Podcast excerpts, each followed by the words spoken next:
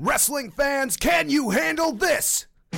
Mick Foley has been fired from his role as Raw General Manager. Nia Jax has pinned the Raw Women's Champ Bayley 1 2 3 to land herself a spot in the title match at WrestleMania. The Usos are your new SmackDown Tag Team Champions. Braun Strowman is still a loser, and we haven't even begun to discuss AJ Styles. This is Wrestle Rant Radio.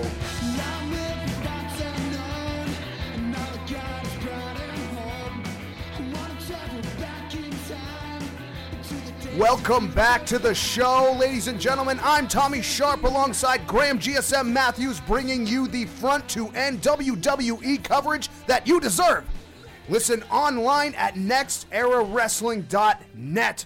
Graham, we are nine days away from WrestleMania, and it has been a turbulent journey thus far. WrestleMania caliber matches have been abundant in the last two weeks on both Raw and SmackDown alike and this week has been no different.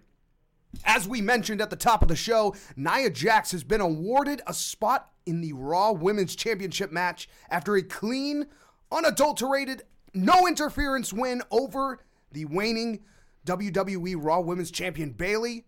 And in similar fashion, the Usos are the new SmackDown Tag Team Champions after a main event level match that left the Mohegan Sun Arena stunned all right, enough recap. Graham, thoughts on Nia Jax and the overstacked women championship matches for both Raw and SmackDown? Where do we begin? Well, first of all, the complexion of the entire WrestleMania card has changed since the last time we talked two weeks ago, Tommy. But this match specifically, yeah, last week or this past Monday night, rather, Nia Jax has officially earned herself a place in this women's championship match at WrestleMania, and rightfully so. She beat them. She beat the champion, as you said, Tommy, clean no controversy, nothing. In the middle of the ring, one, two, three on Monday night. Uh, just a straightforward victory for the challenger Nia Jackson. Now we have a fatal four way for the matchup at WrestleMania for the championship of WrestleMania between Bayley, Charlotte, Sasha, and Nia.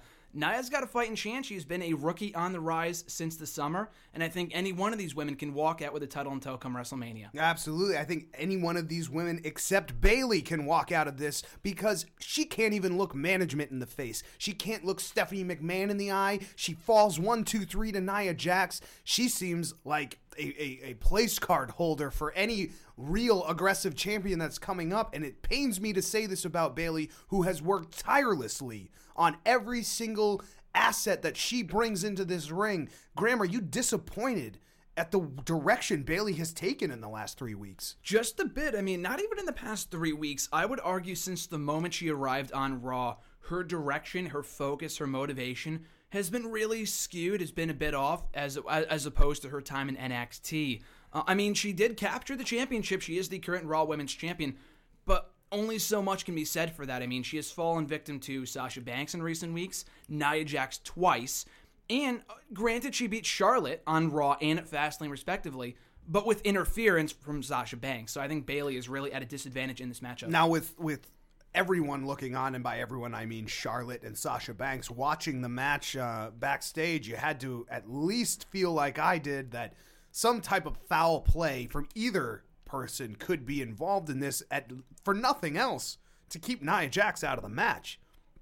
I would ex- I would have expected even Sasha Banks to come out and interfere on Bayley's behalf by hitting Bayley just to get Nia disqualified from the match and give Bayley the easy win so that none of them had to face Nia Jax at WrestleMania. But now with Nia Jax added into the card, it certainly creates a full cluster of pretty much all of the main event players on the Raw side and we're going to be seeing all of that at WrestleMania, in addition to a very stacked SmackDown Women's Championship match where Alexa Bliss, the current SmackDown Women's Champion, will be taking on not one, not two, not three opponents, but all available SmackDown rostered women's opponents will be eligible for her title. How do, how do you feel about the fact that going into WrestleMania, there's no one on one competition. There's no heated feuds that are culminating at WrestleMania. Merely everyone has a chance to win everything. How do you feel about that? Really, I mean, at WrestleMania, to me, I'm, I'm a traditionalist in the fact that you should earn your spot at WrestleMania. Nia Jax did just that. But with really every match on the card, speaking on a larger scale here, There's a lot of multi-man matches on this card if you look really closely. The tag team title, the women's title for both Raw and SmackDown.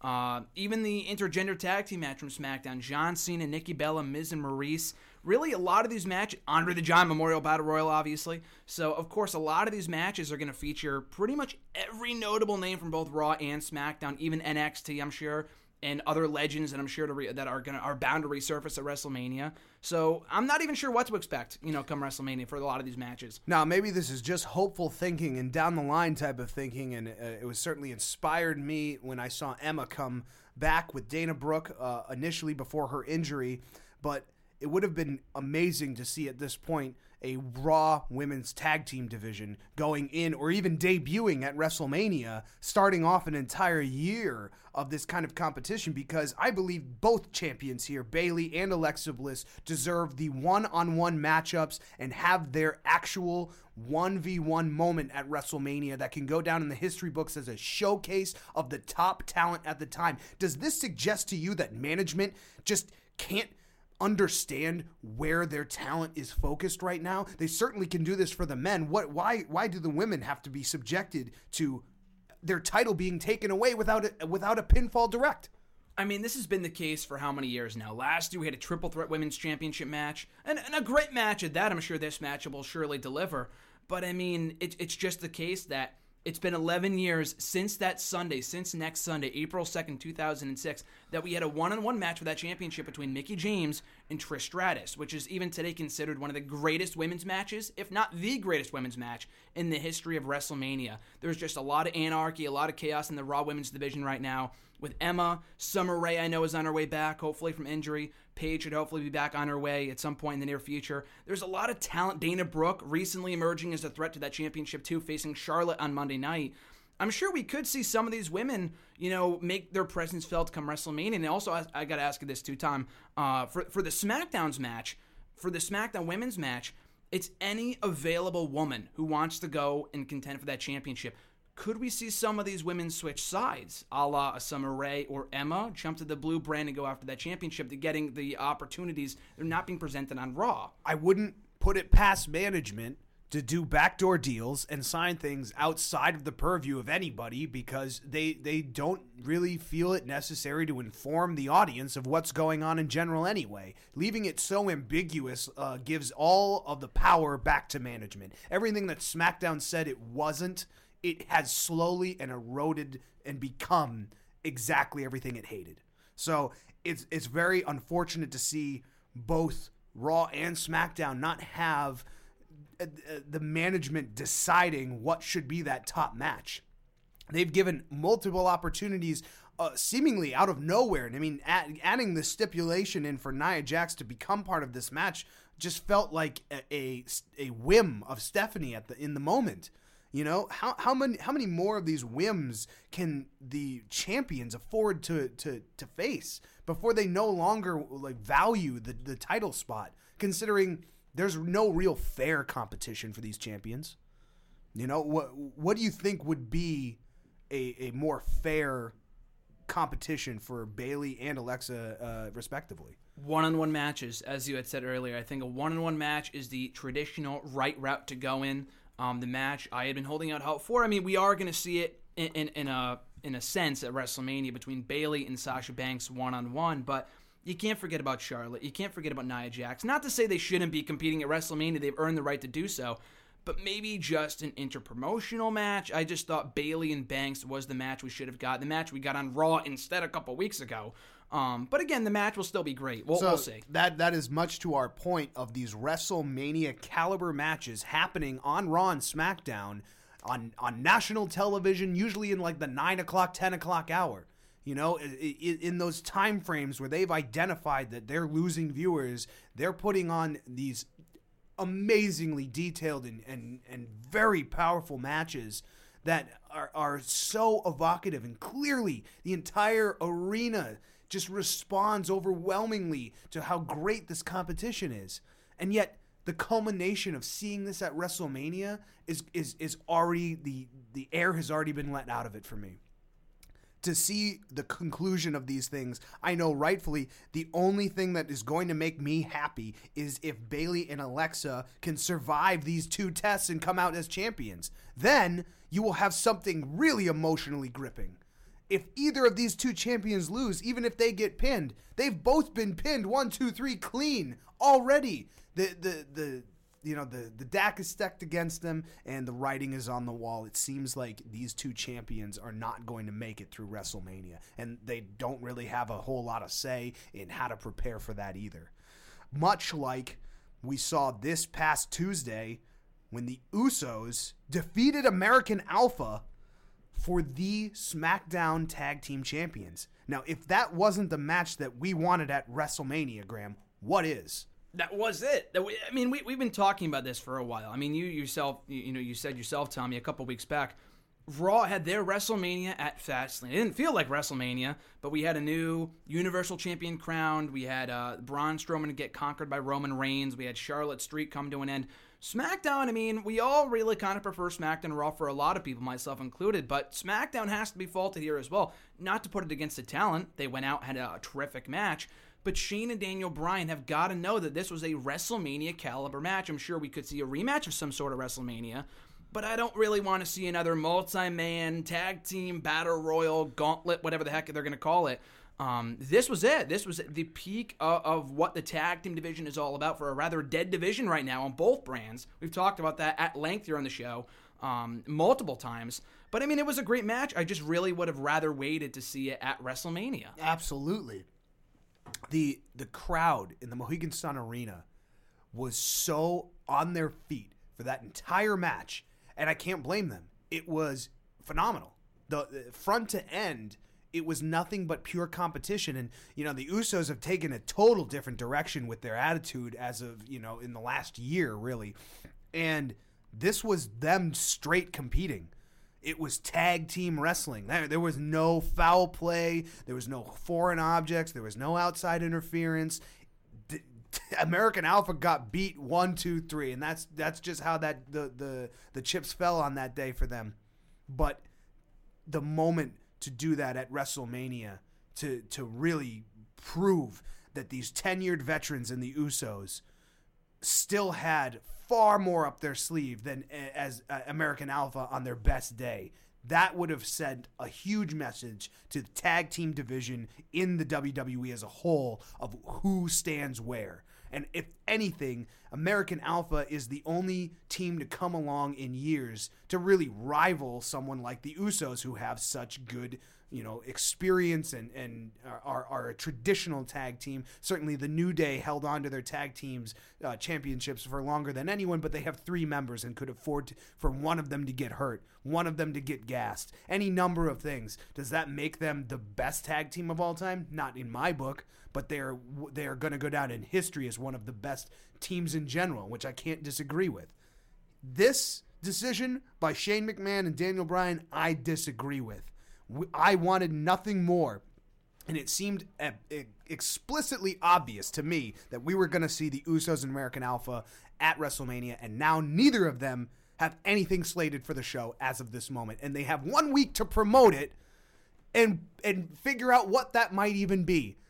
And I just dread to think, like you said, about the scenario that we have on the Raw side, where we have Gallows and Anderson, the current Raw Tag Team Champions, taking on Enzo and Cass and now, in similar fashion, Cesaro and Sheamus have been added to the match because they beat Gallows and Anderson, the champions, the tag team champions, clean one, two, three in the ring. So it feels to me that every single champion has been set up for failure by WWE managers. Stephanie McMahon, obviously, she fired Mick Foley, so he may have been working against all of this.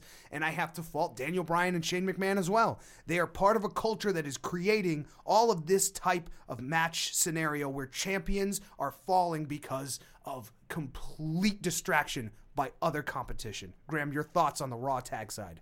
Whatever happened to number one contenders matches is my question. Are there not enough teams in the Raw? I mean, I guess I'm kind of, I already know the answer to my own question, but are there not enough teams on the Raw side to warrant a number one contenders match of some sort? Just have.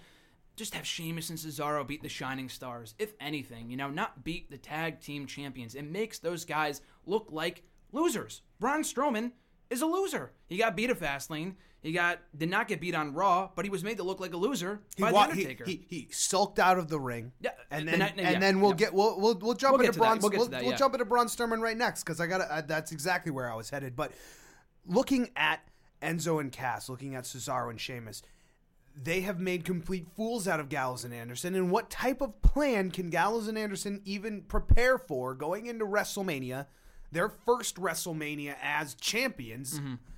and and they have absolutely no control over their victory. That seems foolish to me for a, a tag team division to do this at WrestleMania. At Fastlane, if you want to have a new champion coming in, or at uh, what the what was the SmackDown uh, pay-per-view? Elimination Chamber. Elimination Chamber. If you wanted to have that set in motion, set it in motion. You know, it set it in motion at Fastlane. But no, unfortunately, this is the scenario that they continue to get these opportunities. Um, I, I just don't see a way that the champions in any of these scenarios necessarily have a, a lot of opportunity to win. You know, who do you feel like is going to come out a, a, a winner in the Raw tag match right now? I mean, I- still nine days away, but Yeah, close enough. Yeah, exactly. It, it, it's hard to say. I mean, between these three tag teams, Gallows and Anderson, uh, they're they're my favorites, but at the same time, they have come up short at every single turn. They have lost to Enzo and Cass on occasion. They have lost to Cesaro and Sheamus. God knows how many times. How many times they lose to the New Day before finally winning those tag team titles earlier this year. Um, Enzo and Cass, kind of the same deal, have never really been able to win when it matters most. Cesaro and Sheamus, I, I think people got to lean towards them. I mean, they're the most unlikely alliance right now and have been for many months, but at the same time, they're former tag team champions. They've really uh, coexisted quite a bit in recent months. So that they have the history, they have the chemistry. Do the math. They come out as, as the new tag team champions at WrestleMania. I, I, I would certainly uh, hope so because they seem to be the only team with a cohesive idea right now. And that says a lot for where Sheamus and Cesaro have been since they were put together by Mick Foley and now Mick Foley's gone. So getting back to uh, uh, you know losers, uh, I think we need to to address uh, uh, you know Braun Strowman very directly here. Uh, not only was he beaten at Fastlane by Roman Reigns, not only did he walk out in uh, Monday Night Raw to confront Roman Reigns again, only to sulk out of the ring at the mere sight of The Undertaker, but now, this past Monday, when having a one on one match to headline Raw once again, Roman Reigns comes out and is fighting Braun Strowman in a, in a very well contested match on both sides. And then The Undertaker makes his appearance center of the ring and hands Braun Strowman a victory by chokeslamming Braun Strowman to hell. Does Braun Strowman at this point, what chance does Braun even have to make it to WrestleMania this year after being emasculated week after week? Well, let, let's. I'll just say this much for right now. I think it speaks volumes that Mojo Rawley currently has a WrestleMania match, but Braun Strowman does not. At the same time, neither does Samoa Joe or Sami Zayn, but at least they've been prominently featured on Raw in recent weeks, having a great match on Monday. Again, another match I think should have been saved for WrestleMania. Again, but with Braun Strowman, it just it blows my mind. Is he damaged goods? Is he is he you know beyond repair at this point? Absolutely not. I mean, he can still be salvaged. He's still a monster. I mean, he he looked very good in that match against Roman Reigns. It's just it blows my mind that we are still 10 days out from WrestleMania and that there is no match set in stone for this guy. You think he would thrive in the Andre the Giant Memorial Battle Royal, but he's yet to throw in his name in the hat for that matchup. Yeah, and I don't blame him because why would you want to be in, in Associated part of with really herd? failure. Absolutely. Yeah. you know, exactly, part of the yeah. herd, you know, just part of this massive, Yeah. co- like inter, you know, brand competition. When your entire bent, the entire year of destruction that you have laid out, has been about one-on-one competition, I agree. and it, it the the fact that that is such a gripping uh, str- standing point and strong point of Braun Strowman. I mean, like him or hate him for the way that he approaches people in the ring, but he wants real competition and he's willing to play it clean. There's very there's not a lot of dirty tricks that come out of Braun Strowman's playbook. He's a very clean player when it comes down to it. He's just an impenetrable force. But clearly, Roman Reigns, the big dog of the WWE, has found that chink in his armor, apparently. And I think it's just having good connections with booking so that you put Roman Reigns against The Undertaker, and The Undertaker almost scares off everybody else, it seems. It, it, it is uh, quite alarming. But while we're on the subject, how do you feel about The Undertaker versus Roman Reigns right now, considering Reigns now wants to retire the dead man for good? I think Roman Reigns knows what we all dislike about him the fact that currently I'm not speaking for everyone, but there are a lot of people out there who are anti Roman Reigns. There's just a lot of not, you know, just the way that he presents himself as a conquering hero, so to speak. People just aren't getting behind that. So for him to say, I'm going to retire the man that you guys love so much is getting under the skin uh, uh, of you and I and all the other fans out there. I think it's being presented brilliantly right now between these two guys who really don't have that much bad blood beyond the Rumble spot a couple a couple months ago when Roman Reigns tossed him out of the match. Oh, and this is my yard now. That's that's pretty much it. That's the, the only real base to this bout at WrestleMania. Yeah, and, and despite all of the bright colors and superhero antics that Roman Reigns can, you know, uh, be glossed upon uh, by the the branding of WWE, Roman Reigns is is a bully of a competitor and he's a stubborn competitor. He, he's actually very good in the ring. Just you know, like no one can take any of that away from Roman Reigns, and certainly we would not pretend that that is the case for him either. However, the fact that Roman Reigns thinks that he knows better, he that he has he has what it takes to just walk in and beat the Undertaker. You know, he couldn't get the job done against Brock Lesnar. He barely got the job done against Braun Strowman and Strowman has only not been able to continue his assault on Roman Reigns because of The Undertaker. So, because of this, I don't see that The Undertaker necessarily, The Undertaker, that Roman Reigns necessarily has what it takes to beat The Undertaker, but the dead man has been speared right in the center of the ring. I, I don't. I don't know if that's a, a telling sign or not, but it certainly means that he can be touched, and he is not the Undertaker, the the in, the indestructible phenom that we have seen in the past. What do you think is the Undertaker's biggest weakness going into this matchup with Roman Reigns? I gotta say his age. I mean, logic would dictate the fact that okay, so if Roman Reigns were it was to beat the Undertaker, that would make him better than Batista, than Edge, then Shawn Michaels, then Triple H, and the long list of opponents that The Undertaker has beaten at WrestleMania. But this is a different Undertaker. We saw this Taker in the ring at the Royal Rumble, and quite honestly, he did not look all that good. Um, at however many years he is now of age, he, he is not at the peak. He is not in the prime of his career that Roman Reigns is. Say what you will about Roman Reigns, but this man has conquered everyone who he has stepped up uh, to face, including Brock Lesnar, Bray Wyatt, and pretty much anyone else who has faced him in the past couple of years. This is not the same Undertaker that we used to know, and I think that broken down Taker, as we saw on Monday night, getting distracted, if only for a mere minute, by Braun Strowman, is what you know allowed Roman Reigns to hit him with the spear. So I think come WrestleMania, Roman Reigns definitely has that edge over Taker. Does Taker retire if beaten? That's the question. I think we've all asked that at least once every year going into WrestleMania. Is this it for Undertaker? Quite honestly, I'm going to say yes. I it pains me to say yes, but I, I certainly believe again once again the writing's on the wall here. Um, I don't recall the Undertaker necessarily selecting Roman Reigns for any particular reason. There, No. there was that one moment at the Royal Rumble. Someone's got to get eliminated. Someone's got to do the eliminating. There's not a lot, not not any kind of instant bad blood between any of that. Roman Reigns, like the bully that he is, came out and basically confronted the Undertaker. But the Undertaker's been confronted by many a foe and friend alike for all kinds of different reasons. And competitors certainly more seasoned than Roman Reigns have fallen very easily mm-hmm. to the Undertaker. I just think it's a bit brash for Roman Reigns to to consider himself the person that can retire the Undertaker. But let's play the scenario out real quick in a little uh, exercise here. I like to call what happens at SummerSlam and beyond. So, say Roman Reigns does beat the Undertaker. Okay. Say the Undertaker does retire. Roman Reigns is now the man that has the only other man that has put a chink into the Undertaker at WrestleMania. And not only that, he could be the man that retires the Undertaker, making him a very powerful win over the Undertaker and the legacy of the WWE in general. Now, Brock Lesnar being the only other person to put a win on that category uh, on his side and a loss on the Undertaker's side, does that make Roman Reigns slightly more powerful now in experience and in strength than the beast Brock Lesnar? Now, if Brock Lesnar at WrestleMania takes the Universal title away from Goldberg.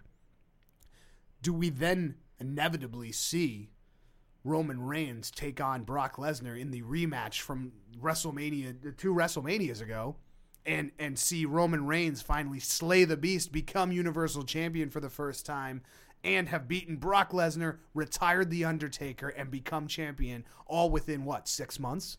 Just it that that seems like a very probable reality and way that things could go based on the the absolute dominant streak that Roman Reigns appears to be on. What, what do you think? 100%. Absolutely. I mean, even putting that aside, even putting that scenario aside, I think it was only inevitable that Roman Reigns went back after Brock Lesnar because they had this great match at WrestleMania 31 two years ago, but neither one of them walked out the winner. That was Seth Rollins. And I mean, granted, they had that triple threat match at Fastlane last year between Roman, Brock, and Dean Ambrose, which was won by Roman Reigns, but he did not beat Brock Lesnar. So Roman Reigns, out of all the things that he has done, accomplished so far in WWE, becoming a three-time WWE champion, winning the main event of WrestleMania, beating Triple H, beating Bray Wyatt, beating all these legends, he's never beaten Brock Lesnar one-on-one. And you know that has to be eating away at Roman Reigns. Um, with, with Roman, probably, in my opinion, beating The Undertaker at WrestleMania, that puts him and Brock on the same level, as you said. But I think that put Roman that, that puts Roman on a level above Brock because he's not only putting two in 23, 24, and two, whatever it is, he's retiring The Undertaker too, as you said, making Roman a that much more dominant threat against Brock Lesnar. So I think it's only inevitable that they clash for the championship. Yeah, and, and Brock, depending on everything that he's been through with, with Goldberg recently, I mean, a lot has been exposed uh, as far as weaknesses go for for Brock Lesnar. And Mm-hmm. Roman Reigns has only gotten stronger, putting down Braun Strowman how many times on the ground? Most people can't do that at all. So I think Roman Reigns has only gotten stronger, and Brock Lesnar has only gotten more anxious about what's to come. Even though he's still as hungry as ever, and I certainly believe that that Brock Lesnar and Goldberg will be a, a fantastic match, and I certainly hope it doesn't go Brock Lesnar's way. But we'll get into that in a few minutes because I want to talk about the elephant in the room, or at least the elephant I see in the room, and that is AJ Styles versus Shane O'Mac. Shane McMahon and AJ Styles are going to be fighting in a match at WrestleMania, seemingly because it once again it feels like management uh, has no idea how to manage their resources or talent and left AJ Styles with nothing to do whatsoever at WrestleMania. And he had to go out and basically brutalize Shane McMahon to the point of career suicide just to get a rise out of management. And certainly did. Daniel Bryan says, Oh, I've lost all respect for AJ Styles as a person, and Shane O'Mac is hell bent on defending what some kind of would be honor in all of the fact that he has ignored their former champion, the person that carried their brand for almost an entire year. You know, and, and despite AJ Styles not having a fantastic mood, not being a team player, being a show off, being a tacky and uh, gaudy kind of in your face personality, he certainly has done everything by the book. He has showed up, he's put in his hours, he's paid his dues, he continues to go out there and fight and scratch. Why did why did AJ Styles have to go this far just to get on the WrestleMania card? I mean, it seems absurd that we're even talking about AJ Styles not having a match. But here here we are and we are we are going to see Shane McMahon who is a retired wrestler that decides to, you know, use his company influence to do whatever he wants apparently. Is this just Vince McMahon light? Quite a bit. I mean, I've said it before and I'll say it again. This reminds me quite a bit of Vince McMahon and Shawn Michaels from 11 years ago. Again, going back to WrestleMania 22, in a match I think a lot of people kind of written off. Because Shawn Michaels at that time, a lot like AJ Styles is now, was by far the best wrestler in WWE. But knowing Vince McMahon as he has done many, many years before, he had to put himself center stage at WrestleMania against one of WWE's biggest stars. And I think a lot of people weren't really appreciative of that. Not that they should have been, But I mean, the match turned out to be quite a blast, and I think this match could have a similar outcome and being quite good. I mean, we're talking about the phenomenal one, AJ Styles, a guy that since coming to WWE has had nothing short of a great match with just about everyone he's encountered. I'm sure Shane will be no different. Um, but the fact that AJ did not have a WrestleMania match prior to this past Tuesday is quite ridiculous. I will agree. And Shane McMahon once again putting himself in the limelight a lot like last year in that Survivor Series, replacing Baron Corbin in that five on five elimination match. Uh, so we'll see where it goes. But I think so far the build to this bout has been exceeding my expectations anyway, and we'll see where it goes. And hopefully, AJ Styles and beating a McMahon at WrestleMania can earn himself another shot at the WWE Championship down the line. Absolutely. I just I just feel like for AJ Styles you know, he's the only reason he put in so much hard work and cared so much about retaining his title was not so he had to defend it at WrestleMania. It was to prove that he deserved to be in the main event at WrestleMania, and he mm-hmm. proved that how many times? How many Multiple. times was he supposed to be in that spot? And then Randy Orton just out of nowhere decides that uh, he he's not a Wyatt all along, and and therefore he he deserves to be back in into the picture. You know, Shane McMahon obviously being the person fighting for AJ Styles to keep his main event spot, um, taken away by Daniel Bryan.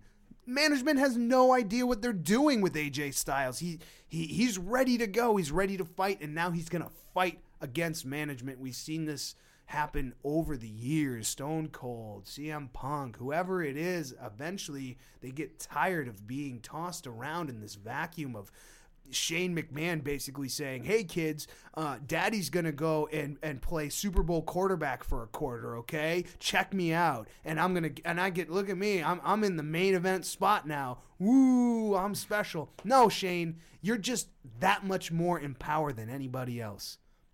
And even the people that work their hardest and put their bodies and their minds on the line every single week, you just get to step in and decide when and where you feel like you need to interject yourself. Easiest decision in the world. You get attacked backstage and violently thrown through a car window.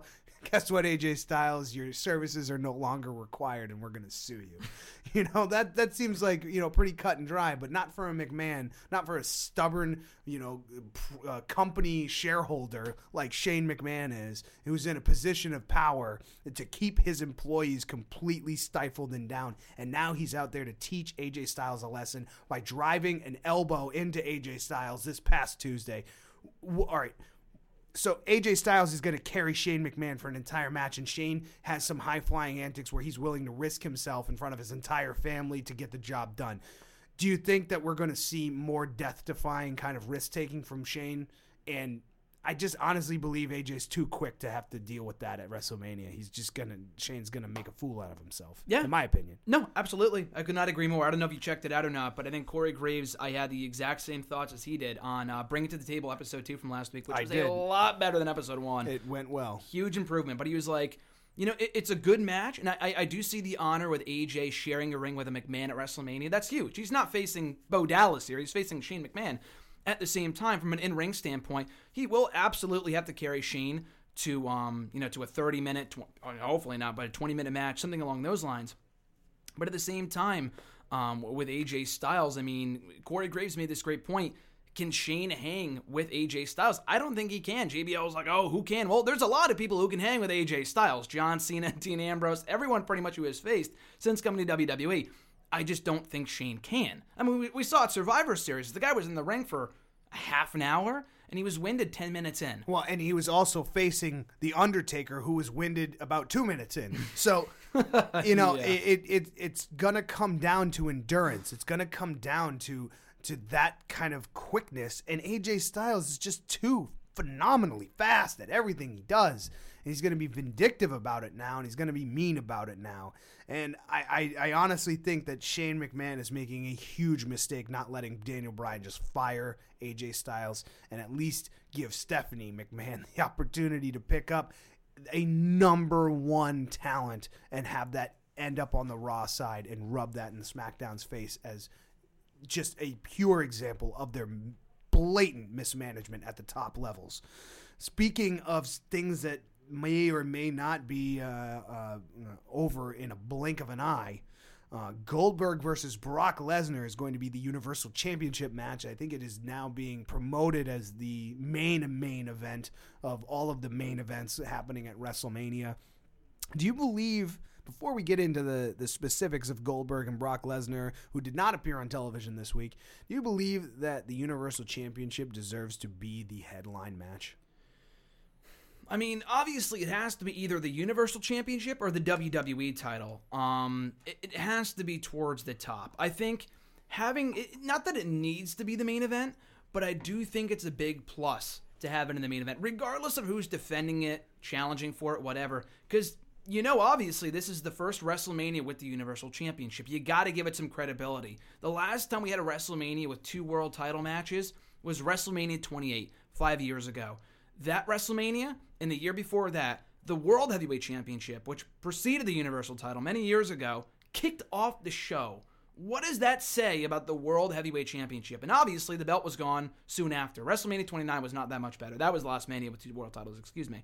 But still, um, I, I do think it's a big plus to have that championship go on last this year.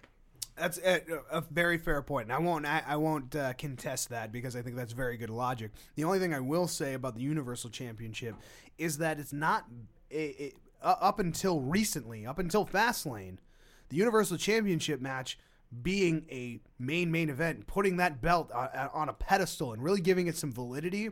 That was going to come out of Kevin Owens mm-hmm. facing a competitor, not two legends being brought back and signed to very specific exclusive contracts where they don't have to show up and put in the work every day.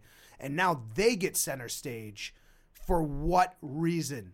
More management manipulation here, believing that they can force out whomever they want from a title belt to form the match that they personally prefer.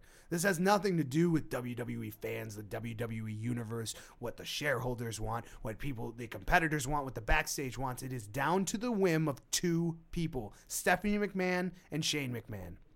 And you can see that reflected in both championship matches that we have here. So putting management out of the picture here, putting card lineups and match lineups all all on all on the side right now. Let's look at the possibility of Goldberg beating Brock Lesnar in under 21 seconds because that's now the time to beat. He beat Kevin Owens in 21 seconds flat. We talked about that uh, at length uh, uh, a couple weeks ago. But what do you think the chances are that Brock Lesnar doesn't even get similarly to their first encounter, an offensive move of any type, and Goldberg is is champion within 15 seconds and retains his championship. Quite possible. Quite possible. I mean, we've seen it before. It's not that it's impossible that it can't happen again. Uh, what are the chances we see the exact opposite, where Brock Lesnar makes short work of Goldberg? I mean, he has now lost to Goldberg twice. He cannot afford to be embarrassed the third time. You know that he's training harder for this WrestleMania than any other WrestleMania that he has ever had. Because he has to prove not only to Goldberg and the fans and management, whatever, he has to prove to himself that he is worth every dime the WWE is paying him. And to lose again in such embarrassing quick fashion is going to do damage to the brand of Brock Lesnar. He has to win this match. And not only win this match, he has to now embarrass Goldberg at WrestleMania. Ha- yeah, in front of Goldberg's son and wife and all the things, the all the reasons that Goldberg decided to come back to WWE. Brock Lesnar wants to make Goldberg regret every second an inch of that decision, and. Um, I, I, certainly think that Brock Lesnar has every every tool available to him to make this work, but he his track record of late is going to suggest that he is going to go down fast. Mm-hmm. So uh, I'm expecting, uh, like we we laid out a scenario in which Roman Reigns retires the Undertaker and then you know goes on to face Brock Lesnar at either SummerSlam or even further down the line at, at next year's WrestleMania. Who knows how that plays out if Goldberg holds on to his championship. You know, he would Goldberg was supposed to be a, a, flash in the pan. He stuck around a lot longer than that. And could we see Goldberg stick around even more? He he has that selfish streak about him, the same type of selfishness that we saw in WCW when he debuted. That reluctance to let go of his streak. You know, it, it, it's like the, the the ring and Lord of the Rings. You put it on and you're just obsessed. Mm. That is becoming the Universal Championship for a lot of people. But for Bray Wyatt and Randy Orton, the WWE Championship match on the SmackDown side of things tensions have never been higher within you know everything that is going on with Bray Wyatt's power, his the burning and desecration of his his sanctuary where Sister Abigail was buried, and even this week seeing a flock of sheep hold Randy Orton in place so he could be confronted by the still very powerful and clearly in control Bray Wyatt doesn't seem like anything Randy Orton has done has really dented Wyatt's spirit outside of that initial burning of his compound. What do you, what where do you think this championship match ranks against everything else happening at WrestleMania? I mean, I, I gotta say it's the most personal feud of them all. I mean, I know Brock Lesnar and Goldberg goes back to 2004, but that's quite inconsistent, though. There was a long period of time where they weren't feuding. There wasn't a lot of bad blood there. Only in recent months, we talked about it two weeks ago here in the show. This feud has rooted back to the fall of 2016, six, seven months, this rivalry, this bad blood has been brewing between these two guys. And you know, Randy Orton would want nothing else, would want nothing more than to avenge that loss from No Mercy last year to Bray Wyatt. And in the process, not only quote unquote destroying Bray Wyatt and, and the force and the power that he now holds as the WWE champion, but taking that title in the process and becoming a X time WWE champion, whatever it is, 13 time, 14 time, whatever.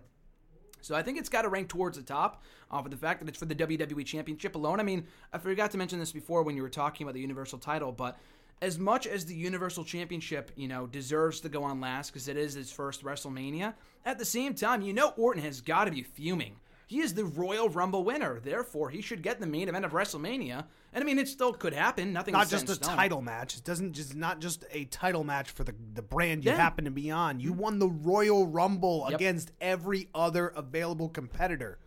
You're facing Bray Wyatt, who's put in years of blood, sweat, and tears to get to where he is, and he's certainly done his fair share of manipulation. But the same can be said about Randy Orton. What can be said about why Goldberg and Brock Lesnar get the opportunities that they have. It just comes down to management wanting to see the matches that they enjoy. So, do I believe that Bray Wyatt and Randy Orton should conclude the show? Absolutely. Do I believe that that is going to happen? Not at all. It's if anything, they are already preparing themselves to have that landmark competition against each other to prove almost collectively that they are a better show than anything else that's happening at WrestleMania. And that is the one match I'm probably the most excited for. Absolutely explosive. Would I have preferred to see Randy Orton take on someone like AJ Styles? I think that would have been even more phenomenal. But who knows? They will probably give it away for free on a SmackDown coming to you soon.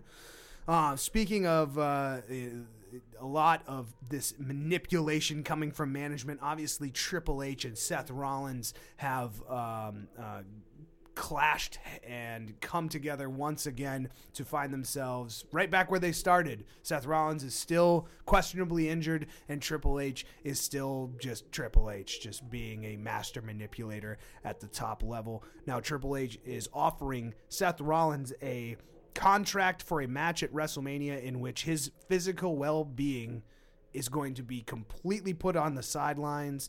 Uh, uh Seth Rollins is going to sign away anything that is going to connect him to a liability on the WWE's part and was going to be facing Triple H one on one. My the the question staring all of us in the face is why is Daniel Bryan not offered the same opportunity? Did you see the tweet that he posted I on Tuesday? Absolutely did. You know, and he he he as politically uh, carefully as he put his hmm. this is a great question. If if this is a, an option that uh, superstars can have, worms, yeah. Why why keep it away from Daniel Bryan? And I'll tell you why. Because they cannot contain the reaction and Triple H cannot contain Daniel Bryan in any way, but he believes he can firmly can contain Seth Rollins here. Does that make Triple H more dangerous in this matchup? Easily, easily, because the, the physician said himself earlier in the evening on Raw this past week there's a good chance if Rollins wants to wrestle at WrestleMania, he can. There's a good chance, though, he won't make it to the next night on Raw because he can come out of this match very, very hurt at the hands of Triple H. A guy who wants nothing more than to just absolutely destroy the man that he brought up a couple years ago. Um, it's going to be a hold harmless, uh, hold harmless. Is, is, that the exact wording of it? Uh, no holds barred, street fight, unsanctioned.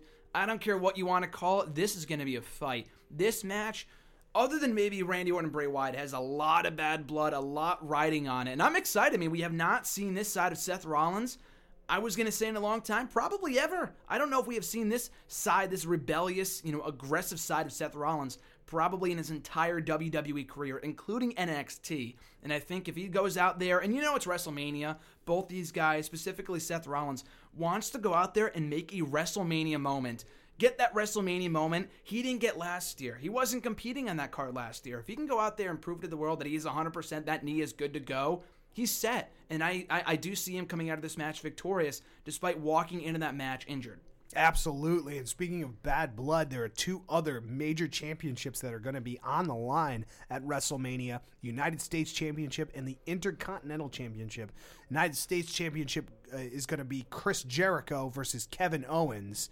And on the SmackDown side, we're going to see Dean Ambrose versus Baron Corbin. Almost, you know, direct parallels between these two. I mean, Ambrose and Corbin obviously don't have any kind of friendship to speak of, but between Chris Jericho and Kevin Owens, there the the amount of disdain they have each for each other now rivals the amount of disdain that Ambrose has for Corbin.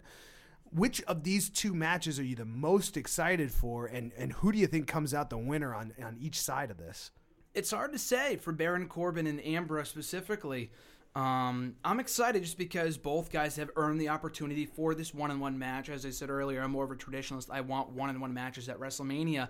This is not your typical seven-man, eight-man ladder match, you know, extravaganza. No, it's a one-on-one match for one of the most prestigious prizes in that entire company. Um, I got to go with Baron Corbin. I think he's riding a, a, huge wave of momentum right now on the one-year anniversary of his WWE debut, where he won the Andre the Giant Memorial Battle Royal. And Dean Ambrose has just been kind of floundering, does not really have that same sense of direction that Miz had as Intercontinental Champion. On the Raw side with Jericho and Owens, um, a bit more unpredictable. Both guys have really been at each other's throats in recent weeks. Owens has gotten the better of Jericho more often than not. So I got to give the nod to Kevin Owens as well. I do think we walk out of WrestleMania with two new champions crowned and Baron Corbin and Kevin Owens. That'll be very interesting to see if Baron Corbin has what it takes since he could not put down Randy Orton this past week on SmackDown Live. But Dean Ambrose uh, is dealing with a number of chest related injuries thanks to a forklift dropped on him by Baron Corbin, which is certainly when you can't breathe, you can't run. When you can't run, you can't wrestle. And that's going to impact you more than anything. Whereas Chris Jericho and Kevin Owens are coming in pretty much full steam ahead. Um, Kevin Owens at this point, though, has clearly proven that he can get under the skin of Chris Jericho very easily, and I think distraction tactics are what he does best anyway. Chris Jericho is going to have a hell of a time keeping Kevin Owens from doing every underhanded tactic that Chris Jericho certainly knows about. He's used most of them himself. Mm-hmm. But can Chris Jericho really say that he knows Kevin Owens as well as Kevin Owens knows Chris Jericho, who, as we saw this past week, has been a fan or at least an observer of Chris Jericho for maybe Jericho's entire career. So an outsider looking in, seeing everything that Jericho's ever done, certainly gives him an advantage over Chris Jericho. In addition to the fact that they, that they were quote unquote best friends, I mean Kevin Owens will contest that. And then there's that there's that recent closeness of the mm-hmm. two of them that gives him an insight on as to how to get under his skin. Now Kevin Owens is uh, uh, you know foregoing his immediate rematch for the uh, Universal Championship that he lost at Fastlane.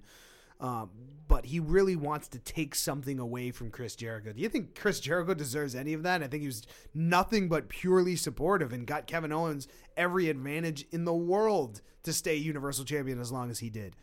You know, I don't understand Kevin Owens' like motivation for all of this, but I certainly feel like Chris Jericho is in the driver's seat for the moment. I got to agree. I mean, Kevin Owens, week in and week out, has gotten the better of Chris Jericho, as they said. This past week, he laid out Jericho. The week before that, he laid out Jericho. A month ago, on the Festival of Friendship, he laid out Chris Jericho. Jericho, though, has the experience. Kevin Owens has been in only one WrestleMania match before. Jericho's been to the main event. He's faced Triple H, AJ Styles, everyone from you know, you know, from from Shawn Michaels to Fandango on the grandest stage of them all. He's been there. He's done that. Yet he has yet to compete in a U.S. Championship match at WrestleMania 2. I think lost in all of this is that U.S. Championship. We really haven't talked a lot about you know a lot about that because Kevin it Owens, hasn't been defended. Exactly, in over a month, and that's the whole reason why they took the title off Naomi on SmackDown because the whole 30 day rule. But Jericho hasn't defended the belt. It's the whole again the whole management, management, management, management, that's that's the key word there. But yeah, it's just the whole mess. But with Jericho and Owens, I got to say though, just one last thing with Kevin Owens. That's the title he had his sights set on two years ago when he initially arrived in WWE and attacked John Cena on Raw. He stepped on that championship in, in the middle of the ring on Monday Night Raw. So to kind of go full circle and beat his ex best friend, so to speak, for that championship, I think is poetic justice. No, absolutely, and and and what would be more poetic justice than to see the manipulation of management that the Miz and Maryse certainly believe that John Cena is capable of, and is the reason why the Miz and Maryse are going to be facing John Cena and Nikki Bella at WrestleMania. Um, this past week, a bit of satire uh, on the part of Miz and Maryse coming out. Um, Total Bella's uh, briefly renamed Total Bullshit um, by the Miz and Maryse, who uh, you know have nothing but uh, mean and hurtful and spiteful things to say about John Cena and Nikki Bella's relationship, going so far as to really make their taunts very personal about the fact that John Cena and Nikki Bella are not married and they are, as if to say that that's somehow so desperately missing in their life that they just can't be complete without it. Some you know some kind of uh, uh, allusion to all of that. Meanwhile, it doesn't seem to, to, to John Cena or Nikki Bella in, in one direction whatsoever. I think they any if you watch Total Bellas, it seems like they're both very comfortable with their lives in the way that they're structured and what they do. It doesn't seem like anybody is unhappy on that side with any arrangement that they have, and everybody deserves to be happy in their own definition. So the Miz and Maryse are trying to flaunt some traditional values in their face for whatever reason, and they are the least traditional and the most tacky human beings that exist in the WWE today. that being said, I think there's enough spite and vengeance in the Miz and Maryse combined that John Cena and Nikki Bella really have something that they need to be mindful of. What do you, what do you think are the chances that the Miz and Maryse have against John Cena and Nikki Bella? They're focused. I don't think Cena and Nikki are all that focused on the task at hand here. I think they're elated to finally be tagging together, which is great. I mean, John Cena and Nikki Bella have never teamed prior to this point, which blows my mind considering the fact they've been in the same company for so many years. But I mean, it, it's cool they're finally getting this opportunity, but at the same time, I feel like they're more focused on each other, which is great. They're in love, awesome. Miz and Maryse are in love too, but they're they're more focused, despite all the hate and all that spite going towards John Cena and Nikki Bella. They're focused on the task at hand and taking out Cena and Nikki on the grandest stage of them all. So I got to give the edge to uh, Miz and Maryse here. Oh, and, and that that is a, a very uh, careful observation about what we've seen in this entire matchup. Now, let's take the scenario that John Cena and Nikki Bella do win over the Miz and Maryse. With okay. all of this taunting about wedding rings and being married going on, do you think if John Cena were to really pick a moment and it was going to be in a wrestling ring to propose to Nikki Bella, is this John Cena's way of stealing the entire media spotlight away from WrestleMania? Would would we be watching WrestleMania or an episode of Total Divas? Is my question. Right, and how and how how carefully would that play into everything that's going on outside of the WWE, yeah. creating uh, endless amounts of not only backstage controversy but WrestleMania will be known as WrestleMania 33 will be known as the WrestleMania that John Cena proposed to Nikki Bella. That's the kind of impact that John Cena brings to this match. At any moment, he can just say, "Nah, I am the main event." And I'll prove that because everyone the next day is not going to be talking about whether Goldberg beat Brock Lesnar or whether Bray Wyatt lost to Randy Orton or Seth Rollins, you know, hobbled away or got one or is the true King Slayer. Roman Reigns retired. No, it will be that John Cena proposed to Nikki Bella in the middle of a wrestling ring at WrestleMania. And that's exactly what Miz and Maryse have been talking about this entire this entire time. They're going to run off, they're going to go get married, and they won't be on SmackDown. Miz and Maryse will still be there. That's that's the funny thing in all of this. I feel like they are exactly right. Win, lose, or draw, Miz and Maryse are the real winners in all of this. In, in all of this, and they have put in every bit of work to get there. Uh, much like another man who's going to be fighting for the only other available title left on the table uh, outside of the fact that the Usos uh, are champions and don't have a match. Um, Austin Aries will be fighting against Neville, who is the currently the self-proclaimed king of the cruiserweights and cruiserweight champion. The cruiserweight championship match between Austin Aries coming out in full force this week. I I am just between this match, Bray and Randy Um, I, I think those are got to be the staple standout matches that are going to be taking place at WrestleMania this year. Um, Neville has been a dominant force, but we have not seen Austin Aries go have this full push for competition uh, in in a long time.